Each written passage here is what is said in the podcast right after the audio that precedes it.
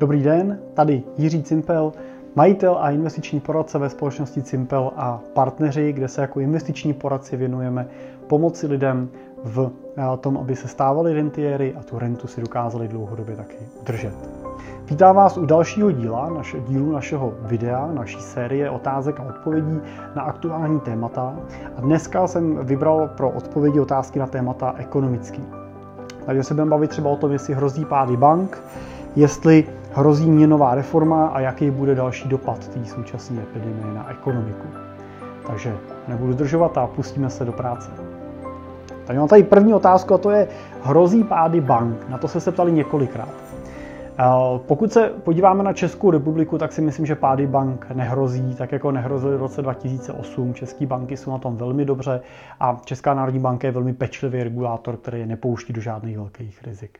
Takže v českých bankách se určitě nemusíte bát o svoje peníze. Co se týče zahraničí, tak eh, tam už přece ta situace v bankách je trošičku specifičtější, ať už jsou to některé jižní evropské lokace nebo i některé americké banky, tak samozřejmě zažívají v těle těch obdobích krušní časy už vzhledem k nějakému principu jejich eh, fungování, kdy jsou často spekulativně orientovaný a když ty trhy potom mají problémy, tak mývají často problémy i oni. Eh, ale obecně za to si nemyslím, že hrozí velký riziko pádu bank, protože v případě, že by banky padaly, objeví se určitě regulátor, který bude ať už Evropská centrální banka nebo Americká centrální banka, který budou mít maximální snahu ty banky zachránit a neudělat stejné chyby, jako udělali v roce 2008, kdy některé ty banky skutečně nechaly padnout a ta krize se tím významně prohloubila. Takže myslím si, že v případě problémů bank budou regulátoři zasahovat a budou ty banky zachraňovat, takže ani tam není úplně podle mě potřeba se obávat o svoje peníze. Nehrozí nám v důsledku koronavirové krize měnová reforma. No, to si nedokážu představit.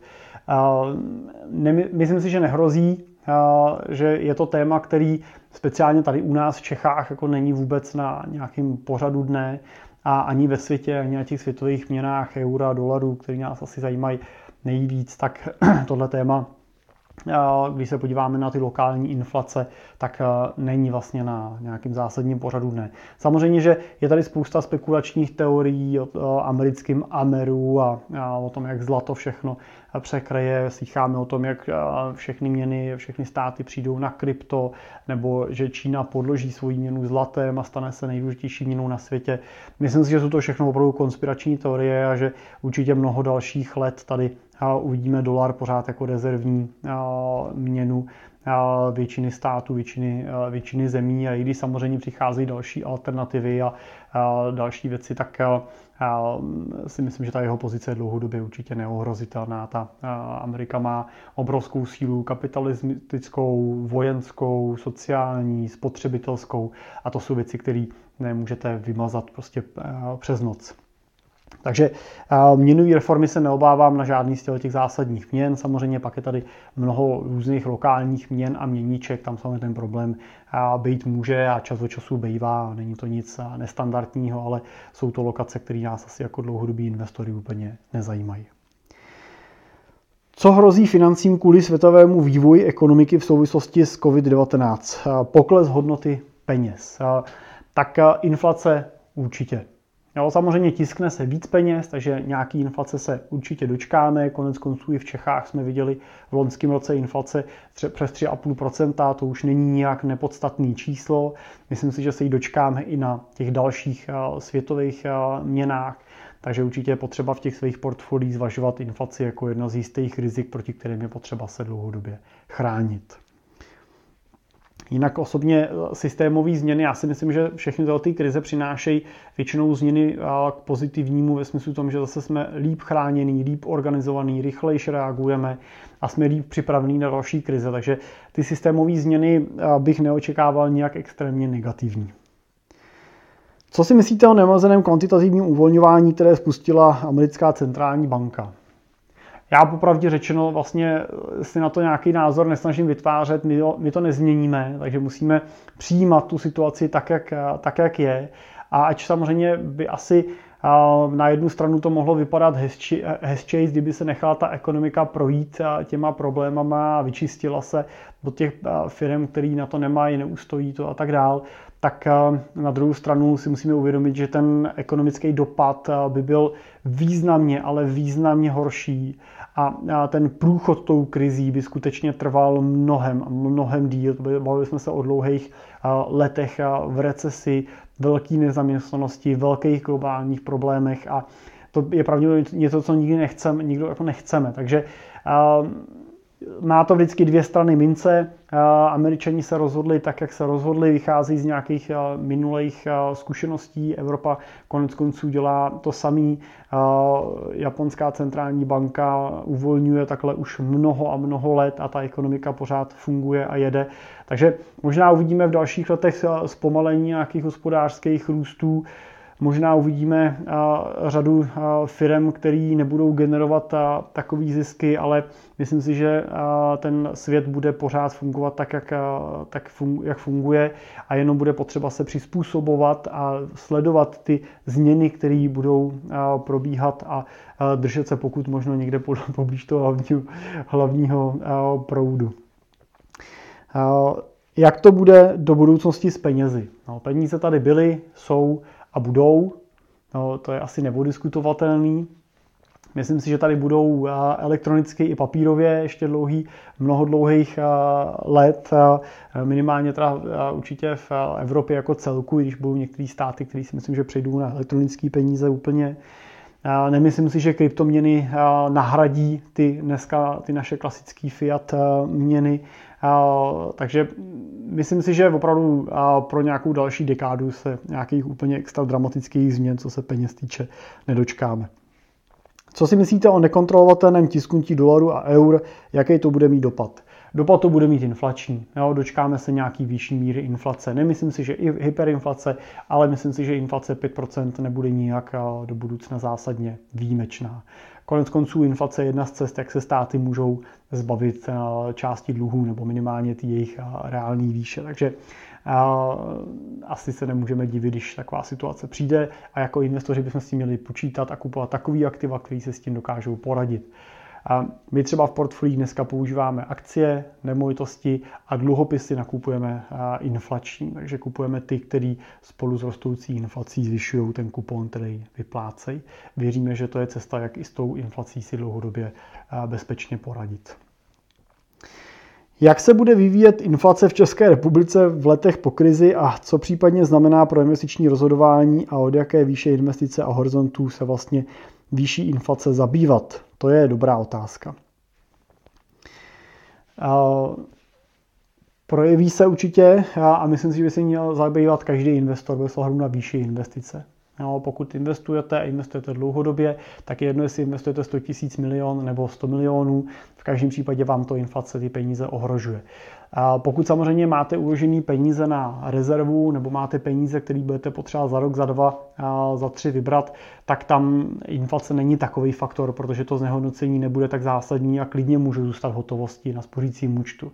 Pokud ale máte peníze, které máte na důchod a budete je chtít vybrat za 15 let, tak pokud uvidíte inflaci 3-4%, tak z těch peněz reálně opravdu budete nakupovat méně než půlku a nebo budete mít v té reální hodnotě méně než půlku za těch 15, třeba 20 let a to už je významný pokles hodnoty, bude to znamenat nižší vaší životní úroveň a podobně. Takže představte si, co jste si koupili za milion před 20 lety a co si za ní koupíte dneska. Jo, před 20 lety jste v řadě měst za ten milion nakupovali nemovitosti na krásných místech. Dneska za milion v normálním městě nekoupíte ani náhodou, ani pozemek, ani e, sebe menší pozemek vlastně.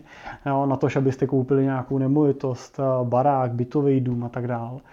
Tak tohle je potřeba brát potaz. Bude to tak určitě i do budoucna a určitě s tou inflací pracujete jako s jistým rizikem.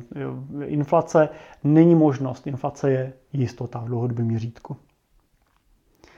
Jaký bude vývoj cen, nájmů, platů a tak dál? Bude rostoucí. Ceny porostou, nájmy porostou a výplaty nám porostou taky. To je, to je celkem, bych řekl, v dlouhodobém měřítku jistota. A buďte si jistý, že centrální banka jakákoliv bude dělat všechno pro to, aby nedošlo k opačnému pohybu. Ne, bude dělat všechno pro to, aby nedošlo k tomu, že budou ceny klesat, že budou náj, nájmy klesat a že budou, a, že budou klesat a, platy. Jo, takže uh, bude se tisknout jako život právě proto, aby inflace přišla. Takže myslím si, že dlouhodobě je jistota, že tyhle ty všechny aktiva, nebo to, ne aktiva, ale tyhle ty všechny faktory budou růst. Až skončí pandemie, jakou očekáváte inflaci? Nahoru či dolů? A asi okolik? No, ona až skončí pandemie, tak je ještě trošku otázka toho, co se bude dít v ekonomice. A myslím si, že ten další rok se nemusíme dočkat extrémně velký inflace, protože samozřejmě uvidíme situaci, že ta poptávka na tom trhu se nemusí vrátit tak rychle, jak očekáváme. Může být pozvolná, může být pomalá, někde může trvat opravdu dlouho, než, než se třeba vrátí a to samozřejmě nebude umožňovat, aby ty ceny rostly nějak agresivně nahoru. Takže myslím si, že v nějaký kratším horizontu po, in, po, po viru nebo po karanténách a po ukončení těchto těch opatření neuvidíme žádnou jako významně vysokou inflaci právě vlivem, vlivem koronaviru a zpomalení té ekonomiky. Ale postupně přijde.